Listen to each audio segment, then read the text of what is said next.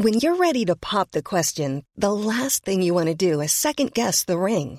At BlueNile.com, you can design a one-of-a-kind ring with the ease and convenience of shopping online. Choose your diamond and setting. When you find the one, you'll get it delivered right to your door. Go to BlueNile.com and use promo code LISTEN to get $50 off your purchase of $500 or more. That's code LISTEN at BlueNile.com for $50 off your purchase. BlueNile.com, code LISTEN. ¿Tienes dudas ante el COVID-19? ¿Deseas hablar con un doctor?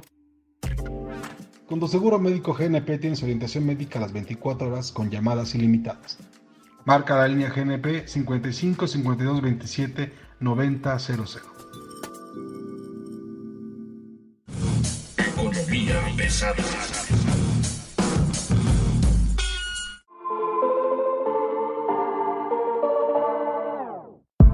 ¿Cómo están? Tengan muy buen día. Bienvenidos a PGenomics, Economía Pesada. Esta semana tenemos que explicarle muchas cosas que apenas si nosotros estamos intentando entender, consultando una gran base de analistas, economistas y demás. Vamos desde el manejo de los fideicomisos hasta la nueva realidad en la Ciudad de México, la nueva realidad en la industria automotriz y, por supuesto, el drama eléctrico generado con la concentración absoluta de poder de la Comisión Federal de Electricidad, que se convierte en el verdadero virrey en la Ciudad de México, pero también en todo el país. Si usted se pelea con el presidente, puede ser castigado sin energía eléctrica. Si es un gobernador, si es una empresa que se pelea, pues va a tener que tener mucho cuidado, porque México ha probado que puede vivir sin gasolina, pero México no ha probado que puede vivir sin electricidad. También tenemos en esta revisión, pues, la agenda de la próxima semana, que tenemos los datos que va a dar a conocer el INEGI y finalmente, pues, la perspectiva de esta industria. Todo esto va a ser muy rápido, se lo vamos a comentar muy rápido y bueno, me da gusto que en la agenda tenemos hoy a Enrique Jiménez. Enrique, ¿cómo estás? Buen día. Hola, ¿qué tal, Luis Carriles? Buenos días a todos. Pues sí, en efecto, estoy triste. Pues bueno, pues fíjate que estamos secuestrados por un grupo de cineastas. Porque pues no es posible que durante más de 20 años se les haya dado pues alrededor de 1.200 millones de pesos para hacer filmes en uno de los dos fideicomisos, en otro de los fideicomisos se le ha dado unos 1.300 millones de pesos. Pues, en realidad, ¿qué te gustan? Unos 2.700 millones de pesos para financiamiento al cine. Pero resulta, Luis, que de esos 2.700 millones de pesos solo se ha recuperado el 10%. O sea, eso significa que nadie ve sus películas. Pero ahora salen a saltar, a decir que el cine ha logrado que México, pues sin duda, sea reconocido, pero no porque realmente las películas mexicanas sean mejores, sino por las contadas excepciones que pues prácticamente salieron a defender al cine mexicano. Esta sonada que hacen los cineastas mexicanos tiene que ver con el intento de Dolores Padierna desde la 4T de desaparecer los fideicomisos relacionados con el cine, Fidecine específicamente, y tuvimos ayer, por ejemplo, una luz de comentarios al respecto, donde incluso los aliados del presidente, aliados importantes como Primero Ibarra, salieron a decir que qué pasaba, que de qué se trataba, si esto era una alta traición. Al final del día, quien se cuelga la medalla para corregir todo este asunto es el senador Ricardo Monreal, que le regresa el dinero a la industria por medio del Senado de la República y le corrige la plana, pues no solo a Dolores Padierna, sino al presidente.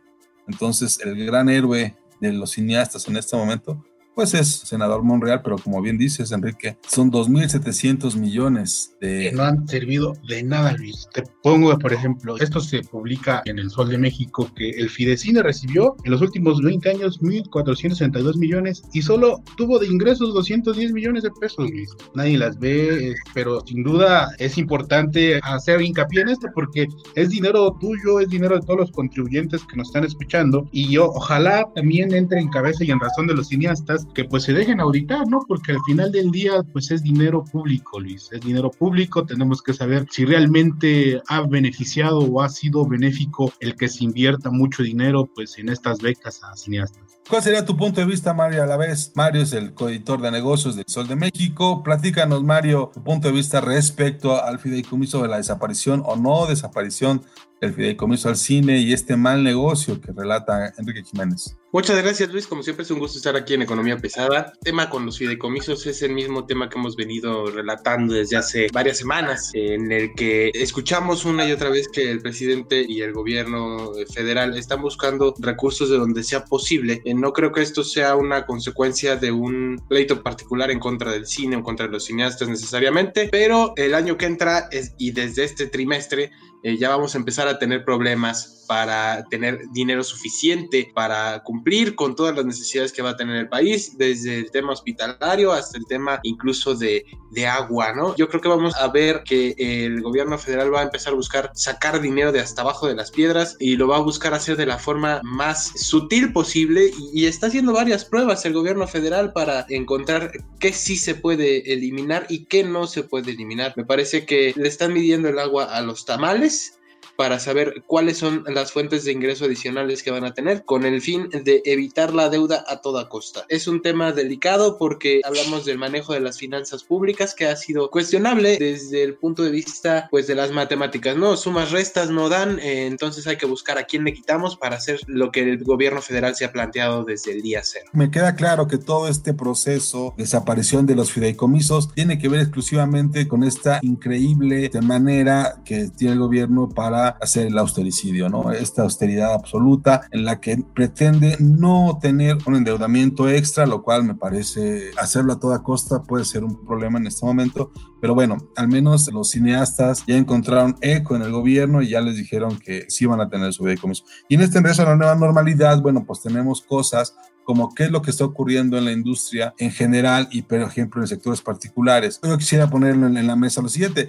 La Ciudad de México en este momento que está en el pico de contagios es probablemente en este momento ya superamos a Canadá, ya superamos a China. Estamos en el ranking 10 de la mortalidad más alta a nivel mundial sobre el tema de coronavirus y a pesar de eso, la decisión del gobierno es que hay sectores de la economía que van a empezar a abrir y la Ciudad de México, pese a la resistencia de la jefa de gobierno, Claudia Sheinbaum, pues va a tener que hacerlo. ¿Qué significa esto? Que a partir de esta segunda quincena de mayo y a lo largo de junio, varios sectores, varias industrias se van a estar abriendo con todos los riesgos que esto implica y la zona conurbada del Valle de México va a tener también esta situación. Entonces, ¿qué viene en el mediano plazo? Bueno, pues me parece que no veremos que la curva de contagio se aplane y la economía, por supuesto, pues tendrá que empezar a caminar con todos los riesgos que esto implica.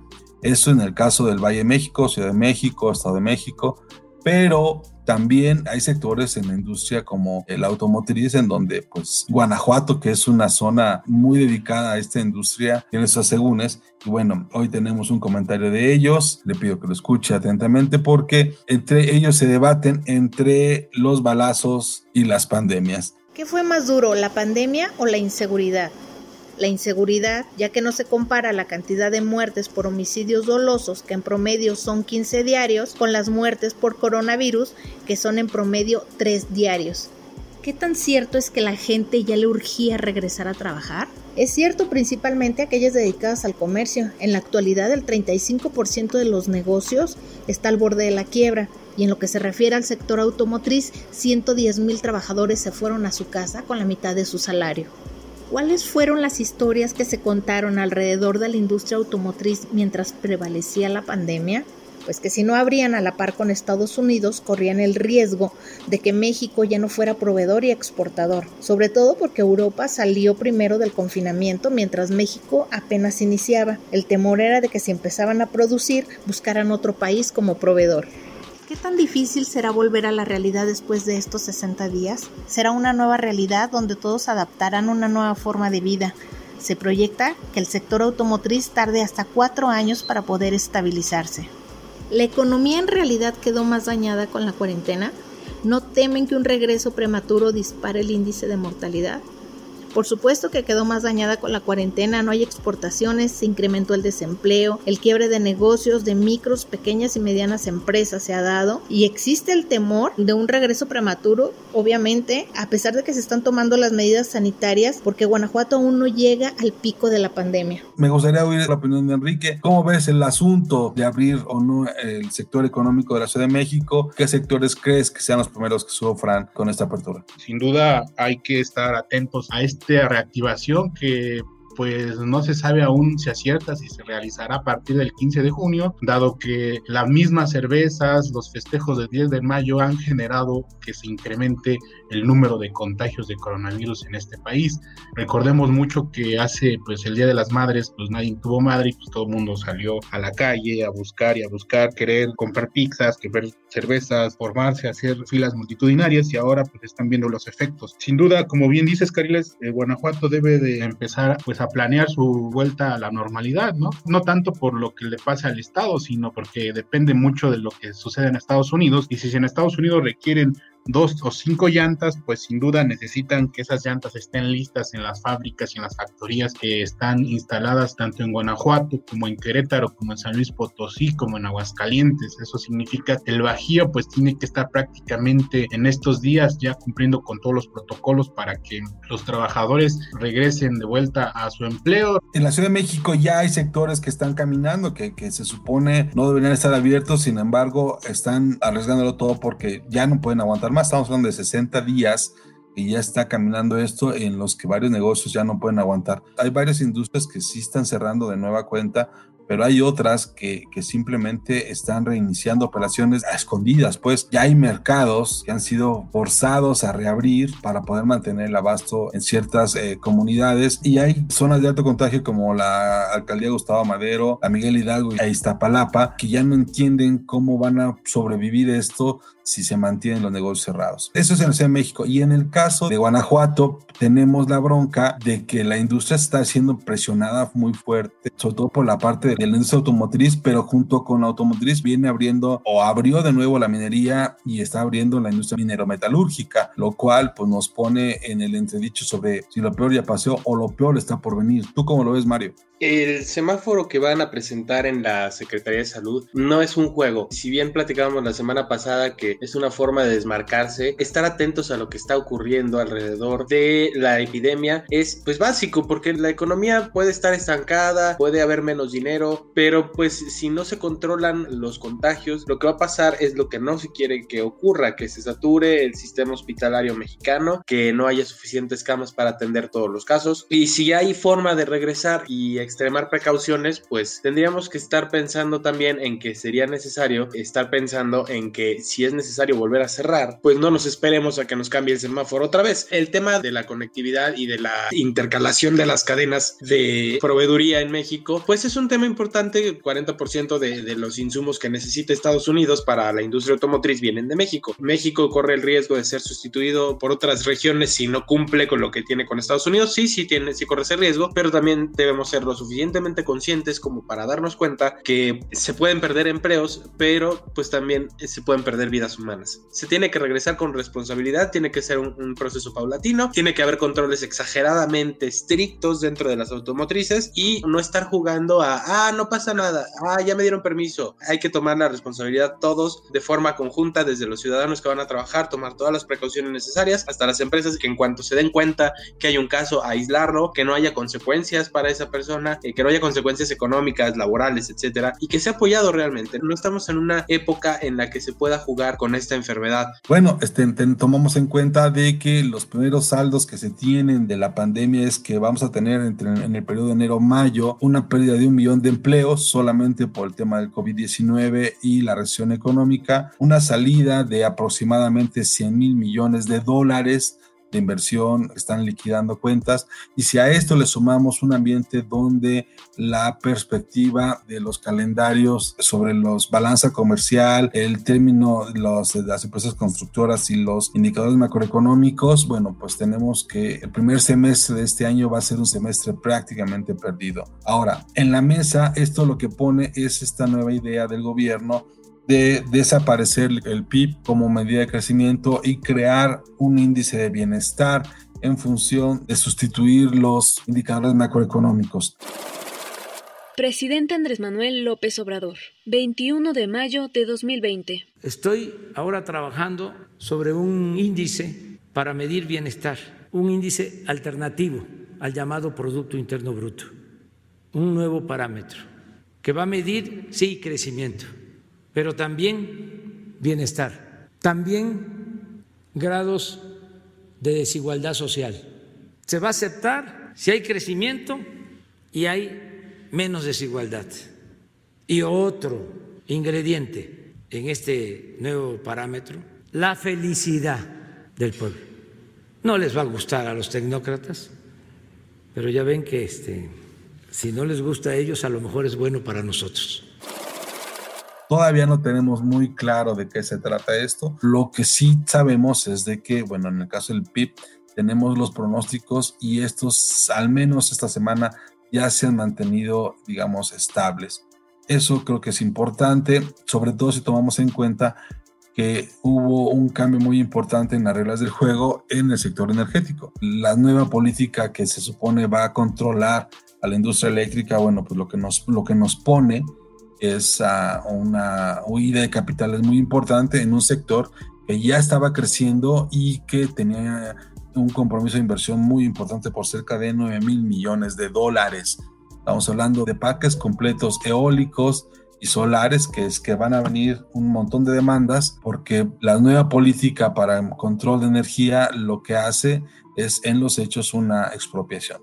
Yo supongo que Mario Lavés tendrá un poco más de información al respecto, no sé, me gustaría escuchar su opinión. La Secretaría de Energía y el Centro Nacional de Control de Energía presentaron el viernes anterior una iniciativa para que la Comisión Federal de Electricidad pueda controlar toda la generación de electricidad, y también pusieron una especie de traba bastante severa a los parques eólicos y fotovoltaicos que hay en el país. Esta iniciativa establece que todas las empresas que hayan tenido contratos antes del viernes anterior pueden funcionar normalmente, y de ahí las que terminen sus contratos por cualquier motivo van a ser sustituidas, o podrían ser sustituidas, porque no dice que necesariamente vayan a ser sustituidas, podrían ser sustituidas por alguna otra empresa que tenga un parque fotovoltaico o eólico funcionando en ese momento sin contrato con la Comisión Federal de Electricidad. Pero sabemos que la intención del gobierno federal es poner las empresas productivas, entre comillas, del estado por encima de cualquier otra empresa. ¿Qué significa esto? 28 proyectos que ya están concluidos están en riesgo de no entrar a funcionar al mercado eléctrico mayorista. Esto significa también que hay 16 proyectos que están en desarrollo que podrían quedarse sin espacio en el mercado mexicano. También significa que puede haber hasta $9,000 millones en pérdidas para las empresas, y la matriz energética también la miden diferente en la cuarta transformación. La secretaria de Energía Rocío le sacó un tuit en el que decía que parte de las energías renovables será la nuclear y la hidroeléctrica. ¿Cómo justificamos esto? No lo sé. Parece que siempre encontramos una forma de darle la vuelta. Estamos viendo otra vez el capítulo de los gasoductos, en el que el gobierno federal reclama haber ganado un acuerdo muy conveniente con estas empresas. Estamos viendo la misma historia. México puede acabar en tribunales internacionales defendiendo algo que no tendría por qué haber sido una pelea desde el principio. Creo que esto nos da cuenta, Luis, que la nueva normalidad para el gobierno federal es la vieja normalidad. No hay cambios en la estrategia, parece que no hay una forma en la que todo lo que se haya hecho en el gobierno anterior comulgue con lo que piensa la cuarta transformación. Todo es nacionalista, todo es petróleo, todo es empresas productivas del estado, de nuevo entre comillas, y lo que queda es esperar cómo se va a negociar este conflicto que hay con empresas, en el que la Embajada de Canadá emitió un comunicado pidiendo una reunión con la secretaria Nale, y también hubo un comunicado por parte de la Unión Europea pidiendo otra reunión con la secretaria Nale. Entonces te vas a meter en un problemón en el que te estás metiendo no solo con países de forma individual o con empresas de forma individual, sino te estás ya metiendo incluso con el bloque europeo, que representa gran parte de las inversiones que tiene, las inversiones extranjeras que recibe México. Sobre todo, necesitas dinero, necesitas inversión, necesitas generación de empleo. Con este tipo de actitudes en el que el gobierno federal no está gastando ni un peso, ¿cómo se van a traer inversiones nuevas al país? Luis, se nos está yendo la luz. Se nos está yendo la luz, está llegando la luz más cara, la generada por combustorio. A mí me gustaría que Jiménez nos diera su punto de vista justamente sobre impedir que se pongan en marcha nuevos proyectos del sector eléctrico que cuesten generar más barato la energía eléctrica que las propias CFE. ¿Tú tienes algún punto de vista? Supongo que Pues sí, mi punto de vista va contrario a lo que se ha estado diciendo, ¿no? Si realmente esta energía verde, como se ha dicho y se ha manifestado siempre, fuera tan barata, ¿por qué quebraron esas empresas españolas que vinieron a México a vendernos espejitos, ¿no? O sea, lo otro también, pues sin duda, pues eso de que si baja, no baja la luz, pues está como en la utopía, ¿no? Solamente que el petróleo esté por debajo del cero, pues es cuando vemos realmente que funciona el libre mercado. De ahí en fuera, insisto, si todo ese negocio de la luz verde hubiese sido tan rentable en Europa, ¿por qué quebraron estas empresas, no? En este momento la matriz energética de Alemania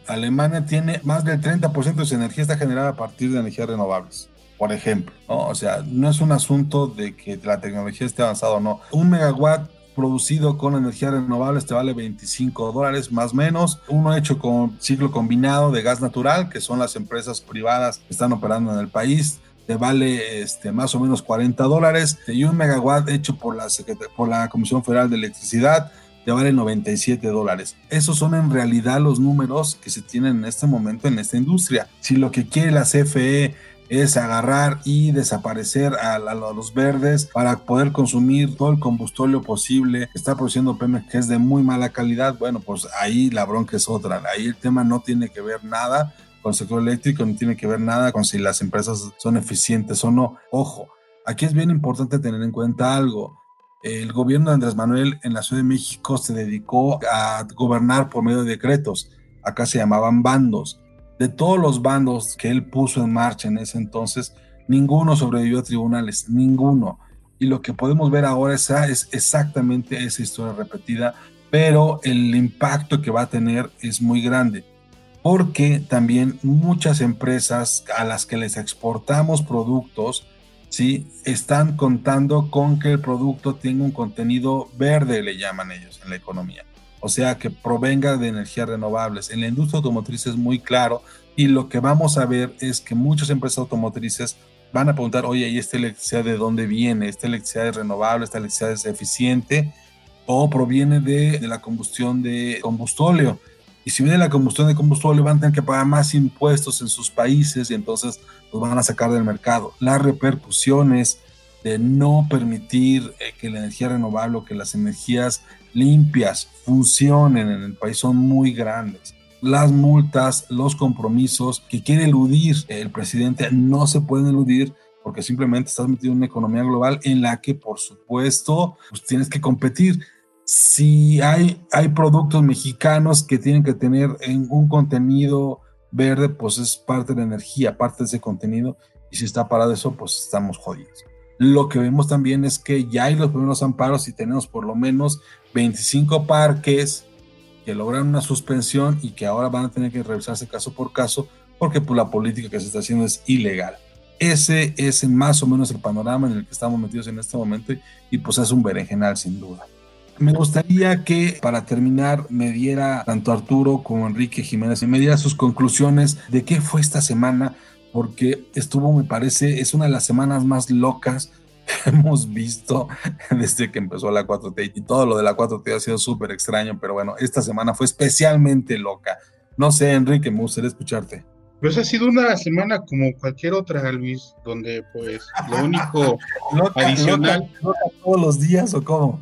Lo único adicional a todo esto pues es que seguimos en crisis sanitaria. Obviamente pues ya se anticipa lo que siempre he insistido en que tenemos que empezar a buscar otro tipo de trabajo, hasta vender abono, cooler, a vender, ojalá y que eso tampoco lo prohíban, pero obviamente vamos a vivir sin fútbol. Es un día de muchos no, de ya no vamos a poder ver fútbol, no vamos a poder ver cine, no vamos a poder tomar chelos. Mario, me gustaría escuchar cuál sería tu conclusión de esta semana, que me parece es una de las más extrañas que ha habido en la economía mexicana desde el 2018. Un comentario al pie, lo señalabas y me gustaría hacer que resaltar. Las subastas eléctricas que dieron origen a estos campos que están en riesgo fueron públicas y fueron hechas a través de computadoras, porque iba a ser un proceso muy largo si se hacía como se hacían las rondas petroleras. Entonces, ahí está bloqueada la corrupción. Y si vino después acerca de a la hora de conseguir los permisos o algo, eso ya estaríamos hablando de algo totalmente diferente. Los contratos no son leoninos, quitémonos esa palabrita de la cabeza.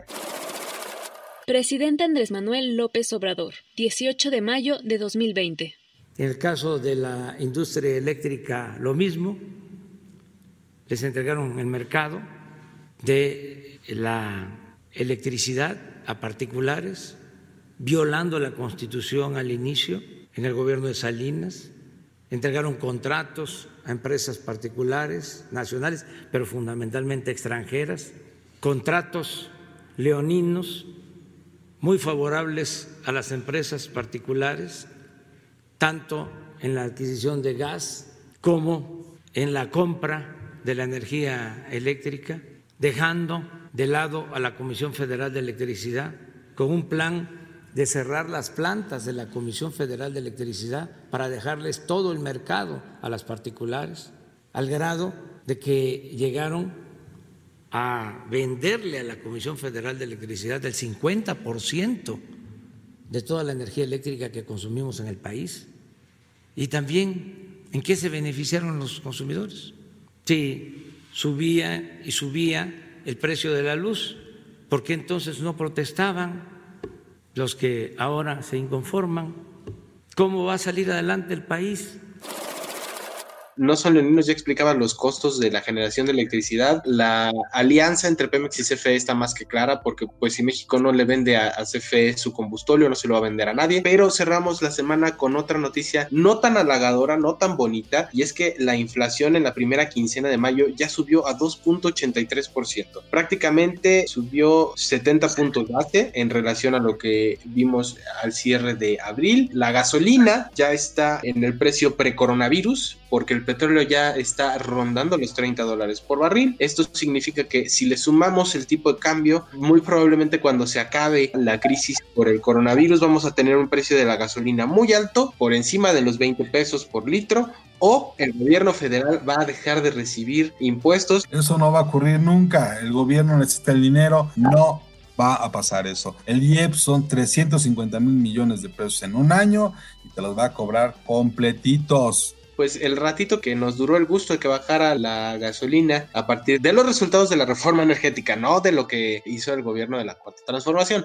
Ojo, hay mucha diferencia. Va a subir también por la reforma energética, pero si no, el gobierno tendría que subsidiar el precio, lo cual nos dejaría con un boquete fiscal todavía más grande. Y pues todo esto es porque tenemos un regreso a la normalidad en el que ya se ve una mayor demanda de petróleo, en el que ya se ve que va a haber mayor actividad económica. Estos son temas internacionales que era lógico que pasara, y lo comentamos la vez anterior. En cuanto subiera el precio del barril de petróleo alrededor de $30, la gasolina va a regresar a su precio anterior. Lo malo es que aquellos que no cargamos gasolina porque no salíamos por el tema este, se nos fueron los precios de los $15. En fin, le agradezco mucho que esté aguantándonos cada semana. Le sugerimos tomarlo con calma. La verdad es que las cosas se van a poner peor.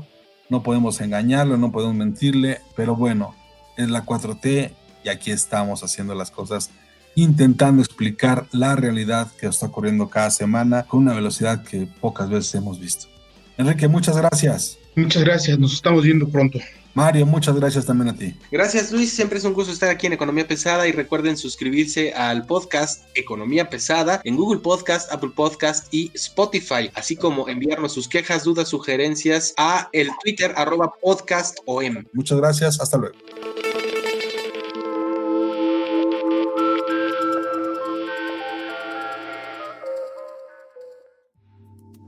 Con la experiencia de nuestros doctores de Medica Móvil, juntos cuidamos de ti y los tuyos. Vivir es increíble. Economía Pesada llega a ti por cortesía de Seguros GNP. Planning for your next trip? Elevate your travel style with Quince. Quince has all the jet-setting essentials you'll want for your next getaway, like European linen, premium luggage options, buttery soft Italian leather bags, and so much more. And it's all priced at 50 to 80% less than similar brands. Plus, Quince only works with factories that use safe and ethical manufacturing practices. Pack your bags with high-quality essentials you'll be wearing for vacations to come with Quince. Go to quince.com/trip for free shipping and 365-day returns.